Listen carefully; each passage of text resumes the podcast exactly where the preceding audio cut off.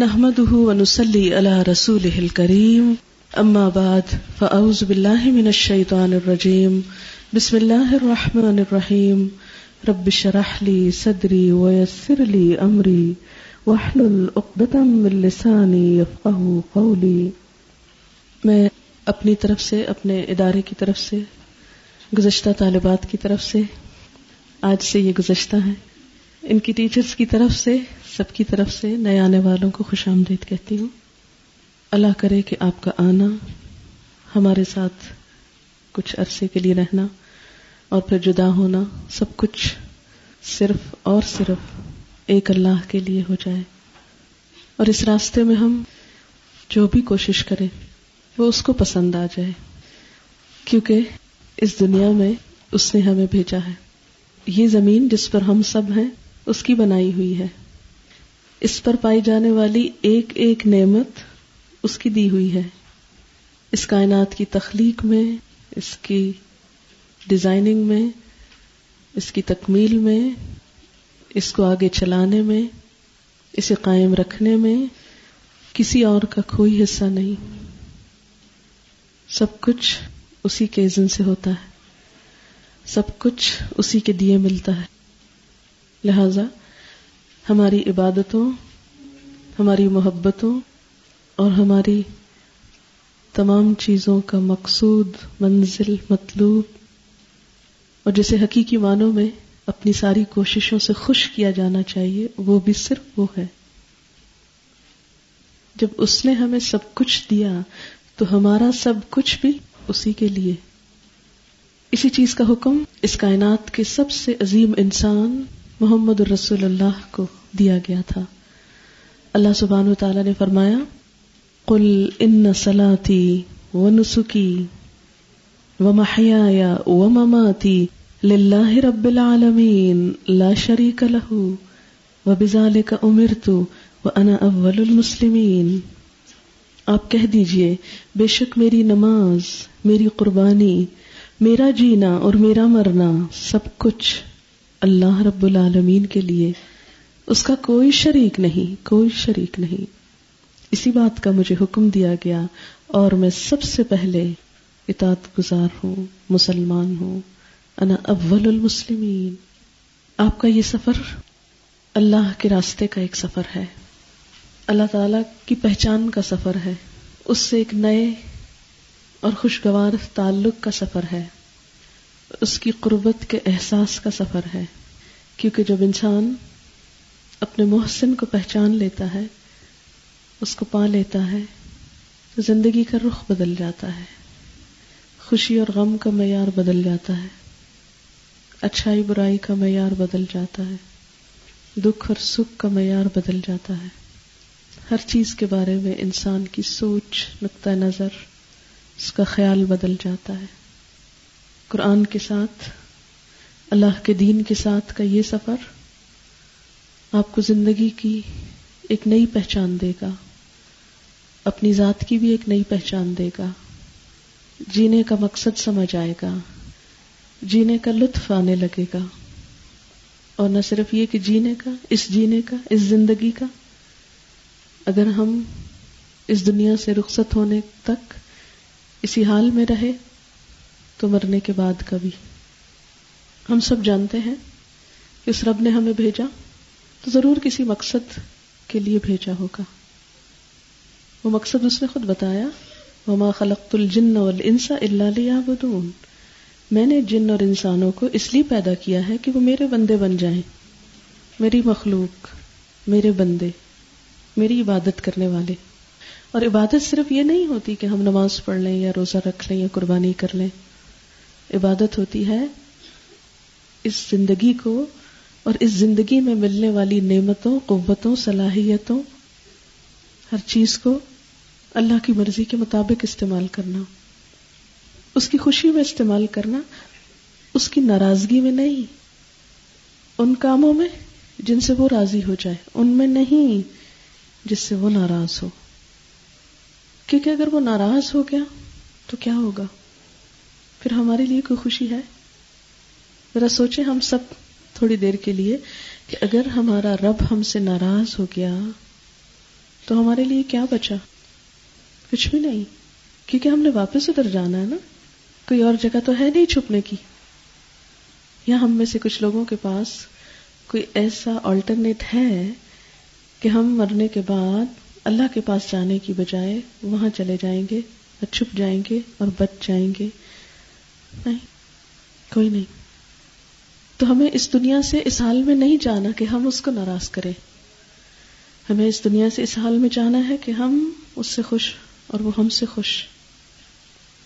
قرآن پاک کی ایک صورت ہے، اس میں آتا ہے کہ جب ایک ایسا شخص جس سے اللہ تعالیٰ خوش ہوتا ہے نا، جب وہ مرنے لگتا ہے تو اس کو آ کے خوشخبری ملتی ہے۔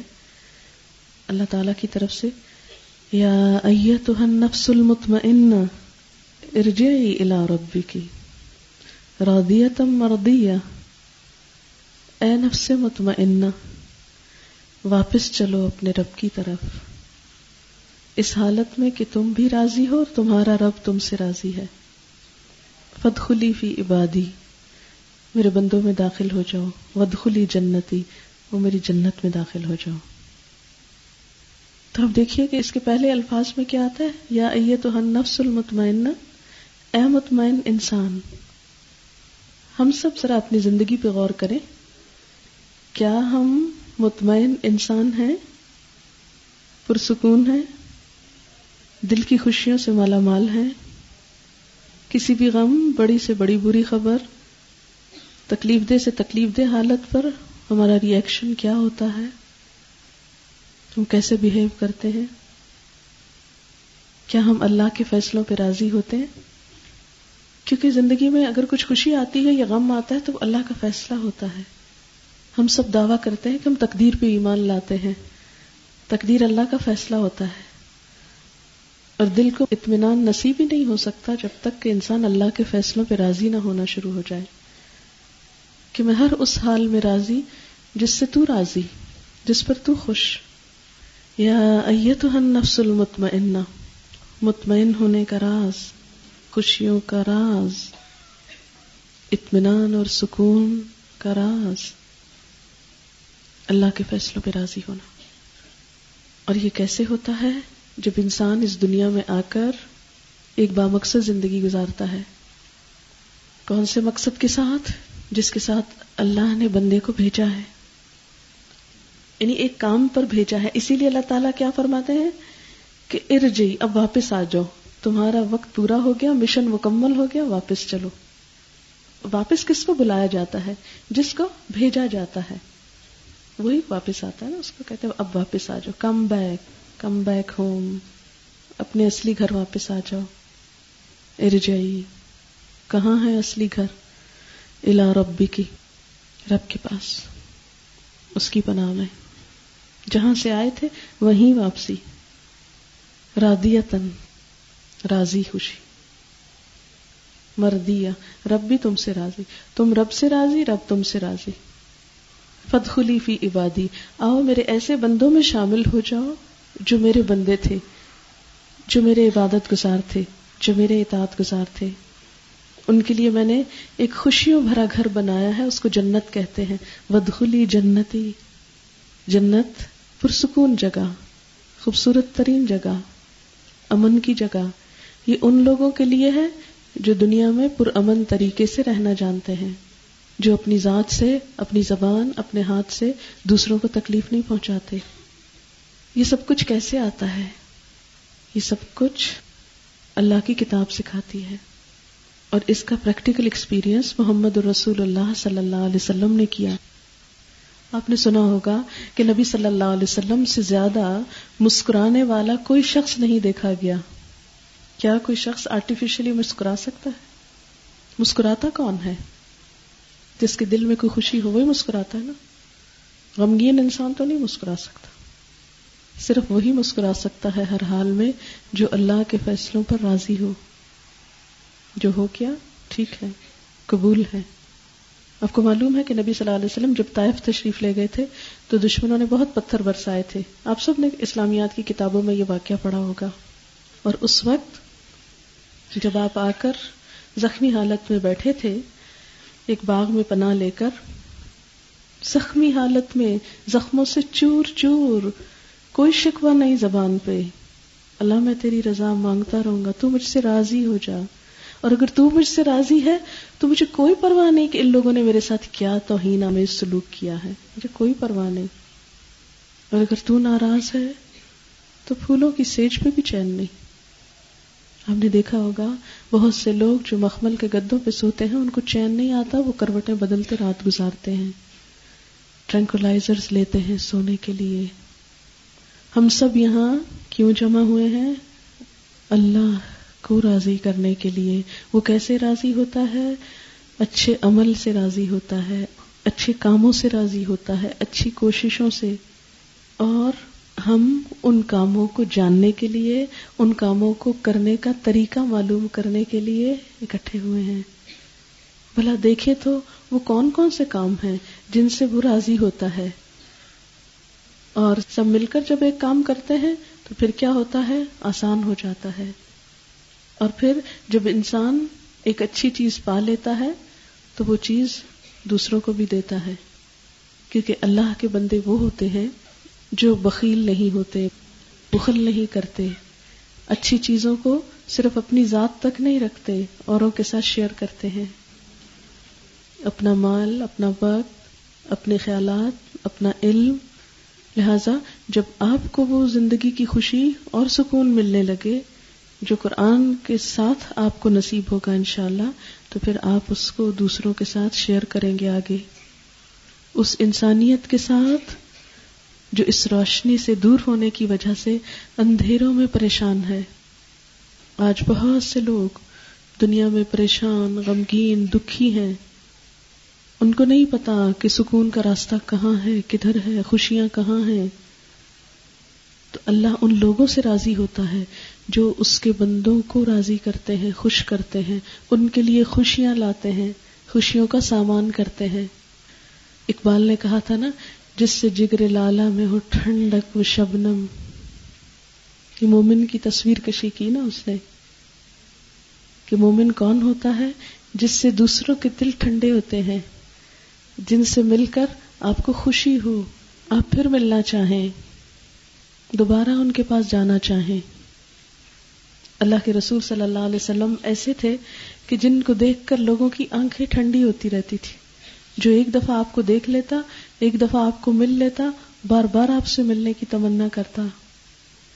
ہم ایسے کیوں نہیں؟ آج کا مسلمان ایسا کیوں نہیں؟ ہمیں ایسا بننے کی کوشش کرنا ہے۔ اور یہ اللہ کی کتاب اور اس کے رسول صلی اللہ علیہ وسلم کی سنت سے یہ باتیں پتہ چلتی ہیں۔ یہ اللہ تعالیٰ کا بہت بڑا احسان ہے کہ اس نے ہمیں اس کام کے لیے چن لیا۔ ورنہ دنیا میں لوگ تو بہت سارے ہیں۔ میں جب کبھی ٹریول کرتی ہوں، کسی بھی بس گاڑی، جہاز، کہیں بھی بیٹھتی ہوں پبلک کے بیچ میں، تو بیٹھ کر میں اللہ کا شکر ادا کرتی ہوں۔ میں کہتی اللہ تعالیٰ، میں تیرے رستے میں جا رہی ہوں، تیرے دین کے لیے جا رہی ہوں۔ پھر میں اپنے آگے پیچھے دائیں بائیں لوگوں کو دیکھتی ہوں، میں سوچتی ہوں کہ ان میں سے ہر ایک مختلف کاموں سے جا رہا ہے۔ ان میں سے کچھ کام تو اللہ کی پسند کے ہوں گے اور کچھ ایسے بھی ہوں گے جو اللہ کی پسند کے نہیں ہوں گے۔ پھر میری آنکھوں سے آنسو آ جاتے ہیں کہ اللہ تیرا کتنا احسان ہے، کہ تو نے مجھ جیسی حقیر بندی کو چنا اس بات کے لیے کہ میں تیرے راستے میں نکلوں۔ شاید کبھی آپ اپنے گھر سے آنے لگے، گاڑی میں بیٹھ کر اللہ کی کتاب پڑھنے کے لیے، ہو سکتا ہے آپ کے دل میں بھی یہ خیال آئے۔ کسی ٹریفک لائٹ پہ رکے تو آپ دائیں بائیں دیکھیں۔ اور بعض اوقات اگر ٹریفک لائٹ پر کوئی غریب عورت ہاتھ پہ بچہ اٹھائے آ کے شیشہ نوک کرے، دل کٹ کے رہ جاتا ہے۔ میں کبھی سوچتی ہوں، میں وہاں ہو سکتی تھی، وہ یہاں ہو سکتی تھی۔ میں اس سڑک پہ ہو سکتی تھی باہر، اور یہ اندر بیٹھی ہو سکتی تھی۔ میرے رب کا مجھ پر کتنا بڑا احسان ہے۔ کس نے مجھے اندر بٹھایا اور ایک اچھے کام کے لیے گھر سے نکالا۔ کیونکہ بعض اوقات ہم سوچتے ہیں، ہم بہت مصروف ہیں، ہم بہت مظلوم ہیں، بہت بچارے ہیں، بڑی مصیبت ہے، اتنی پڑھائی ہے، صبح سویرے نکلنا پڑتا ہے، نیند چھوڑنی پڑتی ہے۔ آج ناشتہ بھی نہیں کر سکی، آج تو مزے کا کھانا بھی نہیں جا کے بنا سکی۔ کتنا مزہ آتا تھا جب گھر میں روٹین کی لائف گزارتے تھے۔ دیر سے سو کے اٹھتے تھے، مزے مزے کے کھانے بناتے، پھر کھاتے تھے۔ یہ کیا ہو گیا ہمارے ساتھ؟ ہم کس مشکل میں آپ پھنسے اب سبق یاد کرو، اب ٹیسٹ دو، اب یہ کرو، وہ کرو۔ شیطان طرح طرح سے بہکاتا ہے انسان کو۔ لیکن اس وقت ایسی ہی کسی عورت کا سوچ لیا کرے کہ جس کے پاس گھر کی چھت نہیں ہے، جس کی جیب میں پیسے نہیں ہے کہ جو جا کر کچھ خرید کے لائے۔ جس کے بچے کے لیے دوا نہیں ہے، جس کے لیے اسکول نہیں ہے جس کو شاید کلمہ بھی نہ آتا ہو، جس کو شاید نماز بھی نہ آتی ہو۔ یہ تو میرے رب نے مجھ پر احسان کیا کہ میرا گھر سے نکلنا اور میرا سفر اپنے دین کے لیے کر لیا، اپنی کتاب کے لیے۔ کیونکہ ایک حدیث مبارکہ میں آتا ہے میں یورد اللہ بھی خیرن یو فی الدین اللہ جس کے ساتھ بھلائی کا ارادہ کرتا ہے، اس کو دین کی سمجھ دیتا ہے۔ یہ جو دین کی سمجھ انشاءاللہ اللہ آپ کو ملنے والی ہے ایک سال میں قرآن کے ذریعے، یہ سب اللہ کا احسان ہے۔ اس پر کبھی بھی پچھتائیں نہیں کہ ہم نے کیا چھوڑا۔ وہ سب کچھ بہت چھوٹا ہے جو ہم نے چھوڑا۔ اور وہ بہت بڑی نعمت ہے جو ہم نے پائی۔ کیونکہ یہ کی ہے۔ دین کا علم ایک کی ہے جس سے نیکی کرنے کے طریقے پتہ چلتے ہیں۔ جس سے لازوال خوشیاں نصیب ہوتی ہیں۔ اس لیے سب سے پہلی بات تو میں آج یہ کہوں گی کہ اگر آپ نے یہ ارادہ کر ہی لیا ہے، تو صرف ایک سال ہے۔ ان لوگوں سے پوچھئے جن کا ایک سال گزر گیا۔ یوں لگتا ہے کل آئے تھے اور یہاں بیٹھے تھے اور آج یہاں سے اٹھ گئے۔ دن گزرتے تو پتا بھی نہیں چلتا۔ اچھا برا وقت ہمیشہ گزر جاتا ہے، لیکن جو وقت اچھے کام میں گزر جائے، وہی زندگی کا سرمایہ ہے۔ وہی اصل خزانہ ہے جو ہم ساتھ لے کے جائیں گے۔ باقی سب کچھ تو دنیا میں رہ جائے گا۔ اگر کبھی آپ کے دل میں شیطان یہ ڈالے، مجھے کچھ بھی نہیں حاصل ہو رہا۔ یہ باتیں تو مجھے پتا تھی۔ مزہ نہیں آ رہا۔ اور اس طرح کی بہت سے چیزیں اور وسوسے شیطان آپ کے دل میں ڈالے، تو آپ صرف اتنا اس دن سوچ لینا کہ چلو یہاں آ کر میں نے کسی کی چغلی تو نہیں کی نا جب تک میں اللہ کی کتاب سن رہی تھی؟ میں نے کسی حرام چیز پہ نظر تو نہیں ڈالی؟ میں نے کوئی جھوٹ تو نہیں بولا؟ میں نے کسی کے لیے برا تو نہیں سوچا؟ تو چلو الحمد میرے دن کا کچھ وقت، کچھ نہیں، چھ گھنٹے اس حال میں تو گزرے کہ میں نے کم از کم کوئی گناہ نہیں کیا۔ کیا یہ کم غنیمت ہے؟ یاد رکھیے، ایمان کا یہ سفر ایک پودے کی طرح ہے۔ جیسے پودا آپ گرو کرتے ہیں، بیج ڈالتے ہیں۔ ہر روز اگر آپ پودے کو دیکھیں، کیا آپ کو یہ پتا چلے گا کہ کتنا پودا گرو کیا ہے؟ نہیں چلتا نا پتا ایک دن میں۔ لیکن اگر آپ ایک پودا ایک سال کے بعد دیکھیں، تو گرو کیا ہوتا ہے نا؟ پہلے دن کا پودا اور سال کے پودے میں فرق ہوتا ہے۔ اور پھر اس کے بعد بھی پودا گرو کرتا چلا جاتا ہے۔ اور چالیس سال، ساٹھ سال، سو سال میں وہ ایک بھرپور درخت بنتا ہے۔ کبھی کوئی آپ سے یہ کہے، کوئی فائدہ نہیں تمہارے قرآن پڑھنے کا، تمہارا تو کوئی عمل ہی نہیں بدل رہا۔ کیا کرنے جاتی ہو الہدا؟ چھوڑ دو یہ سب کچھ۔ تم نے کچھ نہیں سیکھا۔ آپ اس بات کو کبھی مائنڈ نہیں کریں اور اس بات پہ کبھی توجہ نہیں دیں۔ اس سے کبھی مایوس نہیں ہوں۔ اب فوراً پودے کی بات سوچیں۔ کیا کوئی پودا ایک دن، ایک ہفتے، ایک مہینے یا چند مہینوں میں پھول اور پھل دیتا ہے؟ صرف وہ پودے دیتے ہیں جلدی جلدی پھول جو جلدی جلدی اکھڑ بھی جاتے، ختم ہو جاتے۔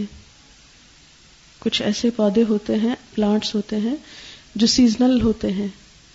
ایمان سیزنل چیز نہیں ہے۔ It's an evergreen tree growing and growing day by day آگے سے آگے بڑھتے جانا ہے۔ And it will take time کبھی بھی مایوس نہیں ہونا۔ اللہ تعالی ہم سے ہماری کوشش دیکھتے ہیں۔ وہ قیامت کے دن یہ دیکھیں گے کون کتنی محنت کر کے آیا۔ کون میرے لیے کتنا تھکا۔ کس کے اندر کتنا خلوص تھا۔ کون میرے رستے میں کتنی محبت سے نکلا؟ کون میرے رستے میں کتنا جم گیا کہ اسے کسی نے ہلایا نہیں؟ آپ قرآن پاک میں پڑھیں گے کہ ہمارا دشمن شیطان جو ہے، اس نے جب آدم علیہ السلام پیدا ہوئے تھے تو سب انسانوں کے لیے یہ قسم کھائی تھی کہ لَأَقْعُدَنَّ لَهُمْ صِرَاطَكَ الْمُسْتَقِيمِ، کہ میں تیرے سیدھے رستے پہ جا کے بیٹھ جاؤں گا۔ سرات مستقیم کے اوپر آ کے شیطان بیٹھ جاتا ہے اور جو شخص سیدھے رستے پر چلنے کے لیے گھر سے نکلتا ہے، سب سے زیادہ اس کو ورگلاتا ہے۔ سب سے زیادہ اس کے پیچھے پڑ جاتا ہے کہ اب تو چھوڑ دو، اب تو باز آ جاؤ، اب تو چھوڑ دو۔ انف از انف بہت ہو گیا۔ اور آپ نے بھی اس کا مقابلہ کرنا ہے۔ آپ دیکھیے کہ ایک پودے کو بڑھنے کے لیے پراپر وقت پہ پانی لگانے کی ضرورت ہوتی ہے، پراپر روشنی کی ضرورت ہوتی ہے، اچھے ماحول کی ضرورت ہوتی ہے۔ اگر اچھے سے اچھے پلانٹ کو وقت پر پانی نہیں دیں، کیا ہوتا ہے؟ سوکھ جاتا ہے نا؟ اگر اندھیرے میں رکھ دیں، سوکھ جاتا ہے۔ اگر خراب ماحول میں رکھ دیں، سوکھ جاتا ہے۔ آج آپ اپنے دل میں علم کا جو درخت لگا رہے ہیں، جو بیج ڈال رہے ہیں، جو گرو کرے گا آگے جا کر، اس کو ہر چیز پراپر مقدار میں دیتے جانا ہے۔ اور اس کے لیے استاد کی رہنمائی چاہیے ہوتی ہے۔ جو پلانٹ خود بڑھتا ہے، وہ شرب ہوتا ہے۔ خوبصورت پلانٹ وہ ہوتا ہے جو کسی باغ میں لگتا ہے اور اس کے اوپر مالی ہوتا ہے۔ مالی وقت پہ پانی دیتا ہے نا؟ مالی یہ خیال کرتا ہے کہ اس پودے کے اوپر کوئی اور چیز تو نہیں آ گئی۔ مالی اس کی کٹنگ کرتا ہے، گرومنگ کرتا ہے۔ اس کی زمین کو جھاڑتا ہے، صاف کرتا ہے۔ تو یہاں پر آپ کے جو استاد ہوں گے، آپ کی جو کیئر کرنے والے ہیں، ان کی بات بھی آپ کو ماننی ہے۔ اگر کبھی مالی پانی دینے کے لیے آئے اور پودا یہ کہے، تم روز کیوں پانی دیتے ہو؟ پھر وہ کہے، مجھے دھوپ لگ رہی ہے، میری چھاؤں دے دو۔ پھر وہ کہے، میری شاہ کاٹنے لگے ہو، مجھے درد ہوتی ہے، نہیں، میں نہیں کاٹنے دوں گا۔ تو وہ پودا کبھی خوبصورت نہیں بن سکتا۔ استاد کبھی سختی کرتا ہے، کبھی اس کی بات پنچ کرتی ہے، کاٹتی ہے انسان کو۔ کبھی ڈانٹ پڑتی ہے، کبھی پانی ملتا ہے۔ تو یہ ساری چیزیں ضروری ہوتی ہیں۔ تب جا کے پودا پودا بنتا ہے، پھول آتے ہیں۔ کبھی وہ سپورٹ بنتا ہے۔ جب ننی ننی شاخیں ہوتی ہیں۔ تو اس لیے اپنے ٹیچرز کی باتوں کا برا نہیں ماننا۔ اگر کوئی اور کہے بھی، بعض اوقات ایسا ہوتا ہے کہ ٹیچر ایک اسٹوڈنٹ کو تھوڑا ڈانٹ دیتا ہے، تو سارے اسٹوڈینٹس اس کو اور اسپائل کرتے ہیں۔ دیکھو، اس نے تمہاری انسلٹ کر دی۔ اب تم اس کے لیے یہ کرو، وہ کرو۔ وہ تو تمہیں بالکل لائک نہیں کرتے۔ استاد ایک ماں کی طرح ہوتا ہے۔ ماں اپنے بچے کو پیار بھی کرتی ہے، کبھی ڈانٹتی بھی ہے۔ کبھی کسی چیز کے کھانے سے روکتی بھی نہیں اور نہیں سویٹس کھا سکتے۔ اور یہ تو تم کو ضرور کھانا ہے۔ میں تم کو جانے نہیں دوں گی جب تک یہ کھاؤ گے نہیں۔ تو ان چیزوں میں اپنے استاد کی بات ماننی ہے، اپنے آپ کو سبمٹ کرنا ہے۔ تب آپ کو صحیح فائدہ ہوگا۔ پھر استاد بھی ایک انسان ہوتا ہے۔ اس سے بھی کوئی غلطی ہو سکتی ہے، کوئی کمی بیشی ہو سکتی ہے۔ یاد رکھیے، اگر آپ زندگی میں کسی کی بھی اصلاح چاہتے ہیں تو ایک شرط پر اصلاح ہوگی، ایک شرط پر۔ اس کے بغیر نہیں ہوگی۔ اور وہ ہے اس سے محبت، اس کی خیر خائی اس کے لیے اچھا سوچنا۔ کسی کی بھی آپ اصلاح چاہتے ہیں تو اس کے لیے دل میں اچھا خیال لانا پڑے گا۔ آپ کو پتا ہے کہ حضور صلی اللہ علیہ وسلم کو جب طائف کے میدان میں پتھر مارے گئے تھے تو آپ نے کبھی ان کو برا نہیں کہا۔ روز شکوہ نہیں لے کے بیٹھ جاتے تھے۔ کبھی کوئی مسلمان ہونے وہاں سے آتا یا کوئی ملنے کے، کبھی یہ نہیں کہا، تم وہی تھے نا جنہوں نے اتنا مارا تھا مجھ کو کبھی نہیں کہا۔ مینشن بھی نہیں کیا کبھی۔ جب حضرت جبریل علیہ السلام نے آ کر کہا تھا کہ آپ کہیں تو ان کو دو پہاڑوں کے درمیان پیس دوں۔ آپ نے فرمایا، نہیں، شاید ان کے بچوں میں کوئی مسلمان ہو جائے۔ کتنی خیر خائی تھی۔ اگر آپ اپنے استادوں کی بھی اصلاح چاہتے ہیں اپنی کلاس فیلوز کی کلیگز کی جو آپ کے ساتھ بیٹھتی ہیں، تو اگر آپ نفرت سے بات کریں گے، آپ کی بات افیکٹو نہیں ہوگی۔ آپ ان سے خیر خائی رکھ کے فوراً اپنی نیت کا جائزہ لیں۔ اچھا دل میں لا کے پھر آپ بات کریں۔ آپ دیکھیں وہ ٹھیک ہو جائے گا۔ وہ معاملہ حل ہو جائے گا۔ نبی صلی اللہ علیہ وسلم اپنے دشمنوں کے لیے بھی اچھا سوچتے تھے۔ اور یہ تو سب اپنے مسلمان بہن بھائی ہیں۔ یہ جن کے پاس آ کے روز آپ بیٹھیں گی یہ آپ کی مسلمان بہنیں ہیں۔ اگر کسی سے کوئی تکلیف ہوئی، کسی سے آپ کو پریشانی ہوئی، کسی سے کوئی دکھ پہنچا، تو آپ کی بہنیں ہیں۔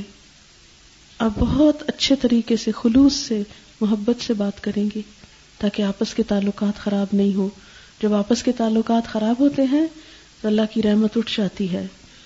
آپ جس رستے پر چلے ہیں، یہ علم کا راستہ ہے۔ علم ہوتا ہے کسی چیز کو جاننا۔ اس حد تک جاننا کہ اس کی حقیقت معلوم ہو جائے۔ کسی چیز کی حقیقت معلوم کرنا۔ تو دین کا علم کیا ہے؟ کہ دین کی حقیقت اور اس کی روح معلوم کرنا۔ صرف ریچول اور اوپر اوپر سے رٹنا نہیں، اس کی روح۔ علم والوں کا اللہ کی نظر میں بہت بڑا مقام ہے۔ قرآن پاک میں اللہ تعالیٰ فرماتے ہیں کل حل یست الزین یا لمون ولدین اللہ یا لمون آپ پوچھئے، کیا کبھی برابر ہو سکتے ہیں علم والے اور جاہل لوگ؟ لا علم لوگ، نہیں برابر۔ ایک اور جگہ پر فرمایا یرف اللہ الزین منکم والذین اوت العلم درجات۔ اللہ تعالیٰ ان کے جو تم میں سے ایمان لے آئے اور جن کو علم دیا گیا، درجات بلند فرمائے گا۔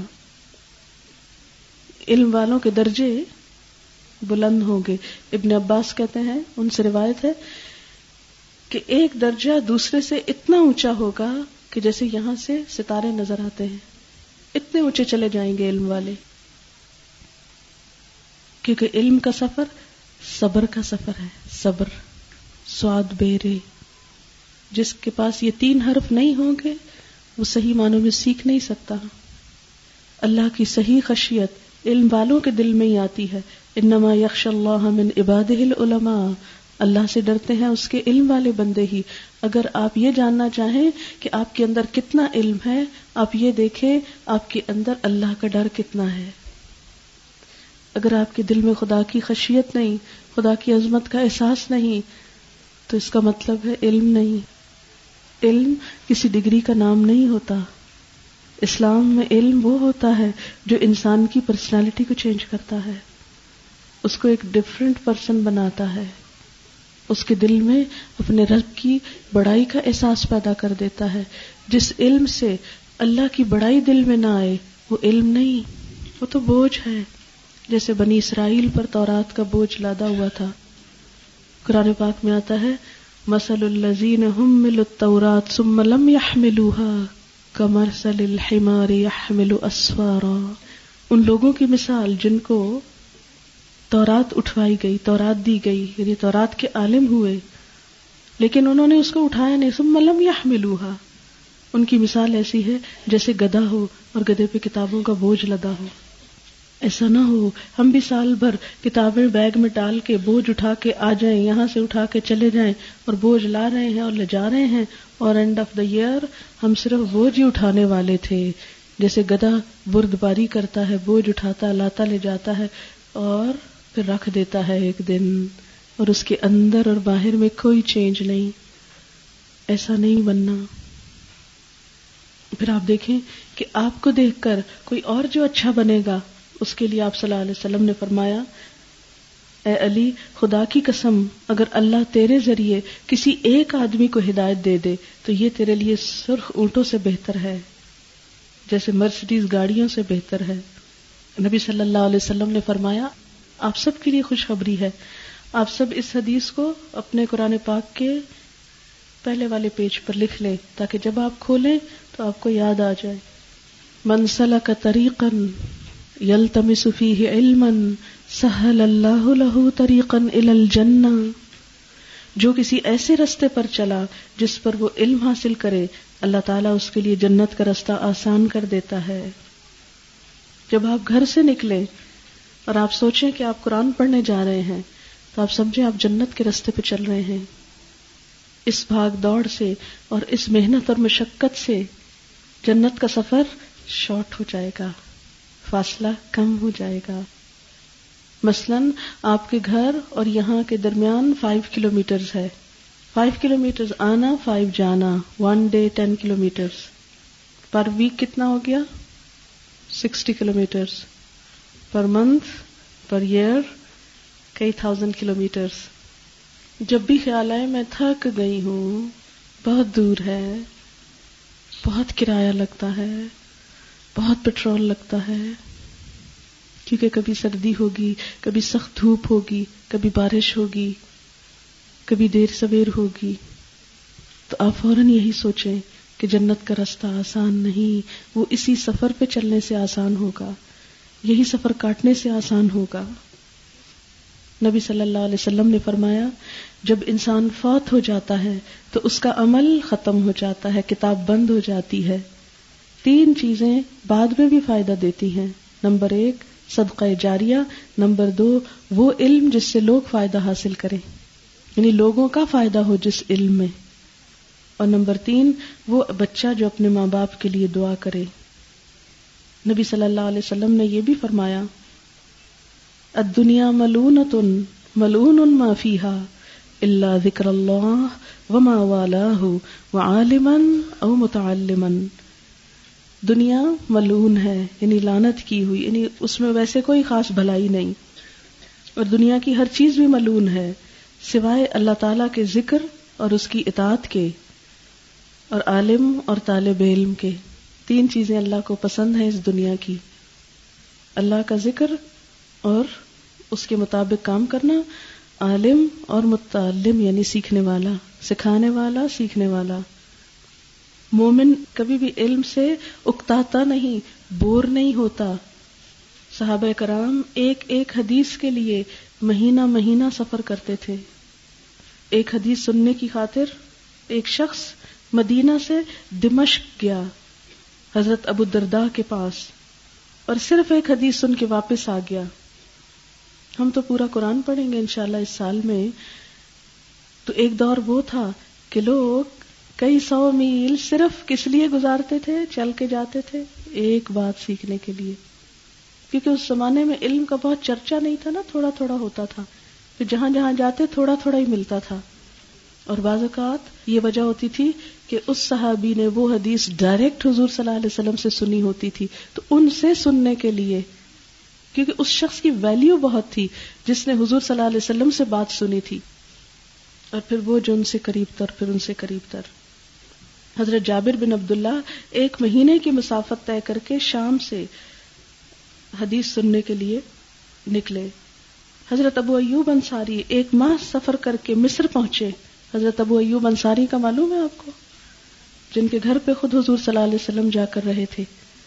لیکن چونکہ ہر شخص ہر وقت آپ کے ساتھ نہیں ہوتا تھا، تو انہیں پتا چلا کہ فلاں صحابی کے پاس جو اس وقت مصر میں ہے، ایک ایسی حدیث ہے جو انہوں نے ڈائریکٹ آپ سے سنی ہے۔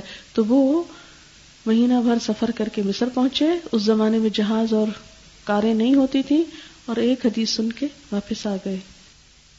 امام زہری نے فورٹی فائیو ایئرس علم کے لیے سفر کیا۔ فورٹی فائیو ایئرس ایک جگہ سے دوسری جگہ جاتے وہاں سیکھتے پھر کہیں اور، وہاں سیکھتے پھر کہیں اور۔ اور اس طرح ان کی زندگی کے فورٹی فائیو ایئرس گزر گئے۔ امام زہری، ابو حاتم الرازی، ایک ہزار فرسخ یعنی فائیو تھاؤزینڈ کلو میٹر سفر پیدل کیا۔ بائی فٹ کوئی جہاز، کوئی سواری، کچھ بھی نہیں تھا۔ فائیو تھاؤزینڈ کلو میٹرس آپ میں سے ہو سکتا ہے کچھ اوورسیز اسٹوڈینٹس ہوں جو دوسرے ملک سے آئے ہوں، مگر میرے خیال میں سب جہاز سے ہی آئے ہیں، کوئی پیدل نہیں آیا۔ مگر پہلے زمانے میں لوگ اتنا سفر، پیدل بھی جانے کو تیار ہوتے تھے کہ ہمیں کچھ باتیں پتہ چل جائیں۔ قرآن پاک میں اللہ تعالیٰ حضور صلی اللہ علیہ وسلم کو فرماتے ہیں کل رب زدنی علم آپ کہیے اے اللہ، مجھے زیادہ علم دے۔ میرے علم میں اضافہ فرما، میرا علم زیادہ کر دے۔ کس کو کہا جا رہا ہے؟ حضور صلی اللہ علیہ وسلم کو۔ حالانکہ آپ کون ہیں؟ نبی ہیں، جن کی براہ راست اللہ تعالی سے بات ہوئی۔ ان کو اللہ تعالیٰ فرما رہے کل رب زدنی علما۔ آپ کہیے، اللہ میرا علم زیادہ کر دے۔ اور چاہیے اور چاہیے اور چاہیے۔ دعا مانگیے اس کے لیے۔ پھر ہم دیکھتے ہیں کہ ایک ایک شخص جو علم سکھاتا تھا، اس کے پاس جب مسلمانوں کی ترقی کا دور تھا، ہزاروں اسٹوڈینٹس ایک وقت میں ہوتے تھے۔ ابھی دیکھ کے شاید آپ کو لگ رہا ہو، بہت اسٹوڈینٹ ہیں؟ نہیں، بہت نہیں ہے حضرت ابو حرارا کے درس کے حلقے میں آٹھ سو لوگ شریک ہوتے تھے۔ ابن سیرین کوفہ گئے تو یہاں چار ہزار طالب علم تھے۔ مدینہ میں ابو زناد کے ساتھ تین سو طلبہ رہتے۔ وہ جہاں سفر کرتے ساتھ جاتے۔ تھری ہنڈریڈ کا قافلہ جیسے پورا جہاز چارٹر کر کے کوئی جائے۔ اسی طرح علی بن عاصم کے درس میں تیس ہزار طلبہ شریک ہوتے۔ اتنے پیاس تھی عام مسلمانوں میں علم سیکھنے کی۔ آج ہم تو اور کاموں میں لگ گئے۔ ایک ایک شخص سینکڑوں لوگوں سے سیکھتا تھا۔ عبداللہ بن مبارک گیارہ سو لوگوں سے انہوں نے زندگی میں علم حاصل کیا۔ ہمارے استاد تو شاید سو تک بھی مشکل سے پہنچے۔ کیونکہ ہم تھوڑا سا کہیں سے سیکھ لیتے ہیں نا، پھر کہتے ہیں، ہم کو تو سب کچھ آ گیا ہے، اور کیا سیکھنا ہے؟ کتابیں بھی نہیں پڑھتے۔ آپ سب نے پروسپیکٹس پڑھا تھا۔ اس کے شروع میں ایک آیت لکھی ہوئی تھی، کس نے پڑھی تھی وہ؟ اس آیت کا مطلب کیا ہے؟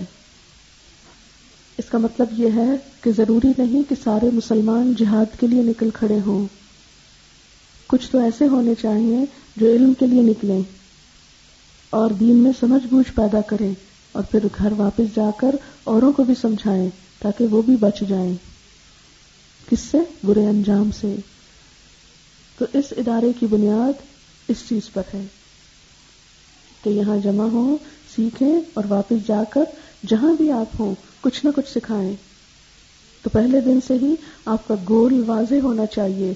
آپ یہاں صرف اپنے لیے نہیں سیکھیں گے، بلکہ اس لیے سیکھیں گے کہ دوسروں کو بھی فائدہ پہنچائیں۔ اس ادارے کا نام جیسا کہ آپ جانتے ہیں، الہدا ہے۔ یہ نام بس اتنا ہی ہے جیسے آپ میں سے کسی کا نام، مثلا ساجدہ، خالدہ ہو سکتا ہے۔ آپ نے اپنا نام کیوں رکھا؟ پہچان کے لیے۔ اسی طرح آپ کی فیملی نیم ہوگا ایک۔ وہ کیوں رکھا؟ پتا چلے کہ آپ کس فیملی سے ہیں، پہچان کے لیے۔ نام ایک دوسرے کو پہچاننے کے لیے ہوتے ہیں۔ اگر کوئی آپ سے پوچھے آپ کہاں پڑھتے ہیں، تو آپ کو کوئی نام بتانا پڑے گا۔ لیکن اس سے زیادہ آپ آگے بڑھ کر یہ نہیں سوچیں گے کہ نام ہی اصل چیز ہے اور آپ اس جگہ پر آ رہے ہیں اور یہاں آ جانا ہی آپ کی کامیابی یا جنت میں جانے کی ضمانت ہے۔ ایسی کوئی بات نہیں ہے۔ ٹھیک ہے؟ یہ پہچان کے لیے، جیسے گھروں کے نام ہوتے ہیں نا، گھر کے باہر بورڈ لگا ہوتا ہے، نام لکھا ہوتا ہے گھر کا، آشیانہ مثلاً۔ تو اسی طرح یہ ایک پہچان ہے۔ لیکن یہاں ہر شخص کو اپنی کوشش خود کرنی پڑتی ہے۔ اچھا اس کا یہ نام کیوں رکھا گیا؟ الہدا لفظ کا مطلب ہے دا گائیڈنس رہنمائی۔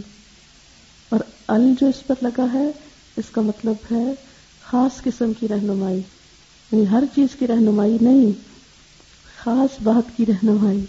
اور وہ خاص بات کیا ہے؟ اللہ کی ذات، اس کی طرف رہنمائی۔ اور اس کا جو لفظی مطلب ہوتا ہے، لغوی مطلب ہوتا ہے، کسی کو محبت اور شفقت کے ساتھ راستہ دکھانا۔ سختی سے نہیں، محبت سے راستہ دکھانا۔ اب یہ تو آپ کو یہ دوسرے بچے بتائیں گے کہ ان کو محبت سے راستہ ملا کہ کسی اور چیز سے ملا؟ اور ملا بھی کہ نہیں ملا؟ الحمد للہ سب تعریف اللہ کے لیے۔ اچھا۔ تو یہ نام رکھا گیا تھا کچھ سال پہلے۔ میں تھوڑی سی ہسٹری بتا دیتی ہوں آپ کو، کیونکہ نبی صلی اللہ علیہ وسلم کا ایک فرمان ہے، جس کے مطابق یہ کہ جب تم پہلی دفعہ کسی سے ملو تو ایک دوسرے کا تعارف حاصل کرو۔ اس سے ایک دوسرے سے محبت پیدا ہوتی ہے۔ اور جو کام محبت کے ساتھ کیا جائے، وہ آسان ہو جاتا ہے۔ محبت چیزوں کو آسان بنا دیتی ہے۔ اگر میں آپ سے، آپ مجھ سے محبت کرتے ہیں، تو ہم سب کا اکٹھا ہونا اور اس مشکل کام کو کر لینا آسان ہو جائے گا۔ آپ نے دیکھا ہوگا کہ اگر آپ کبھی ٹریول کر رہے ہوں اور آپ کے ساتھ آپ کی کوئی بہت عزیز دوست، بہن، خالہ، کوئی ایسا انسان بیٹھا ہو کہ جس سے آپ محبت کرتے ہیں، وہ سفر کیسے گزرتا ہے؟ کیا دل چاہتا ہے؟ آپ لوگ بتائیں، کیا دل چاہتا ہے؟ یہ سفر ختم ہی نہ ہو۔ لیکن اگر آپ کے ساتھ کسی وقت کوئی ایسا شخص بیٹھ جائے جس کا موڈ آف ہو، جس کا منہ بنا ہوا ہو، جو غصے سے آپ کو دیکھ رہا ہو، تو آپ کا کیا دل چاہتا ہے؟ میں یہ سیٹ چھوڑ کے کہیں اور چلی جاؤں۔ ایسا ہی ہوتا ہے نا۔ محبت زندگی کو خوشگوار بنا دیتی ہے، مشکل کاموں کو آسان کر دیتی ہے۔ صحابہ کرام کا جو تعلق تھا آپس میں، اسے قرآن نے کیسے بتایا؟ سورت فتح میں آتا ہے الکفار رحماء بینہم کافروں کے لیے بہت سخت، آپس میں بہت رحیم، نرم دل، ایک دوسرے سے محبت کرنے والے۔ ایک دوسرے کا خیال رکھنے والے کیئرنگ تو آپ میں سے ہر ایک، چونکہ سب اللہ کے مہمان ہیں نا، سب اللہ کے رستے پہ نکلے ہیں، تو ایک دوسرے کا خیال رکھنا ہے، ایک دوسرے کو تکلیف نہیں دینی، ایک دوسرے کی کیئر کرنا ہے۔ اشدا کفار اور یہ جو ساری سختی ہے نا، یہ کس کے لیے رکھنی ہے؟ کافروں کے لیے، مسلمانوں کے لیے نہیں۔ اسی طرح ایک اور آیت ہے سورت المائدہ میں